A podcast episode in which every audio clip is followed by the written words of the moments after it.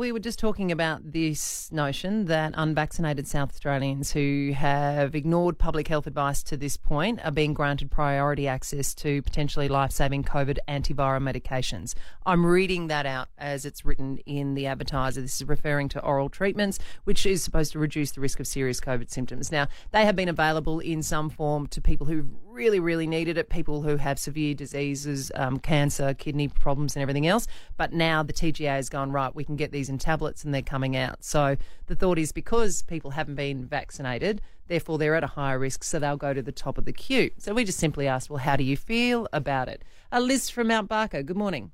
Um, well, I've, I'm, I'm on the other side of the boat from you.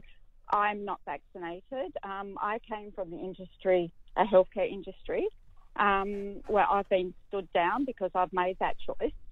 I studied this vaccination and I've been vaccinated with every other vaccination. So you can call me a non vaxxer or just someone who's made a choice about this personal vaccination. I had a family member that died from the vaccination, which also swayed me not to have it. Liz, is Uh, that actually been um, scientifically signed off that that is what's happened, or is that what you think Yes. that that's happened? No, that's what did happen. And so that's Uh, declared through the TGA figures. So if I went to research that now, that that's actually what I would find. That that's not what I'm calling for because that was not your question. Your question was my view on this. Now, Oh, no, no, no, Liz, but it's a really important, uh, and I want to hear your point of view. I absolutely want to hear your point of view, but also when people come on and say things that they have family members who've died from the vaccination, it is really important that we make that, that sure that that is scientifically understandable, and that's notwithstanding um, that's notwithstanding my sympathy for you for losing anybody, anybody in any any situation. But it is really important that that is scientifically proven before that's said. That's all. Uh, so if we also go to hospital with COVID and with cancer and we die of the cancer, most of the time it's written as patient died of COVID because you've actually got COVID. So there's more to this story, which, we, could go on forever. But I just think I've worked in an emergency department. I've been stood down. Yes, it's my choice, so that's the way it is. But do we treat a drug addict who we know comes in three times a week, goes out, shoots back up, comes back the next day, and we treat them again because that's what we do to human beings. We don't say, no, this one's made this choice, so let's not give them that drug. It's the same exactly what you said about smoking.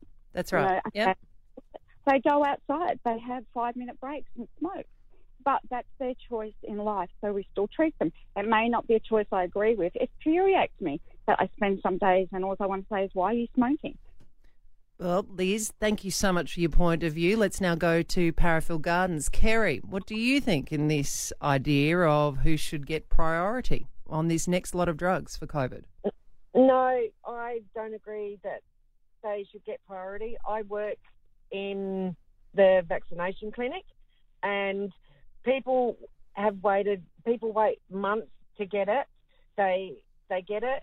People make the choice to not have it. Fair enough, but I don't think. What? Why do they get the golden ticket to go in front? no one else did.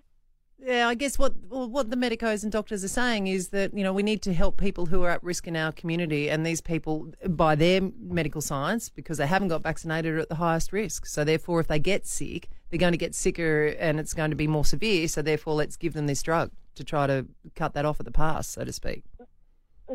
No, see, I don't agree with them. Most most of the people that were at, well, that are at higher risk, a lot of them, I'd say, like ninety percent of them, did get the vaccination. And there are They they did, Mm. but I I don't see why everybody. Well, okay, most people have done the right thing and went out and got the vaccination when they could, but so if the they need ones- help, they get it first. Is that what you're saying? Yep. yes, Yeah. yes, Uh, yeah. yes, that's right. The Ali Clark Breakfast Show on Mix 102.3.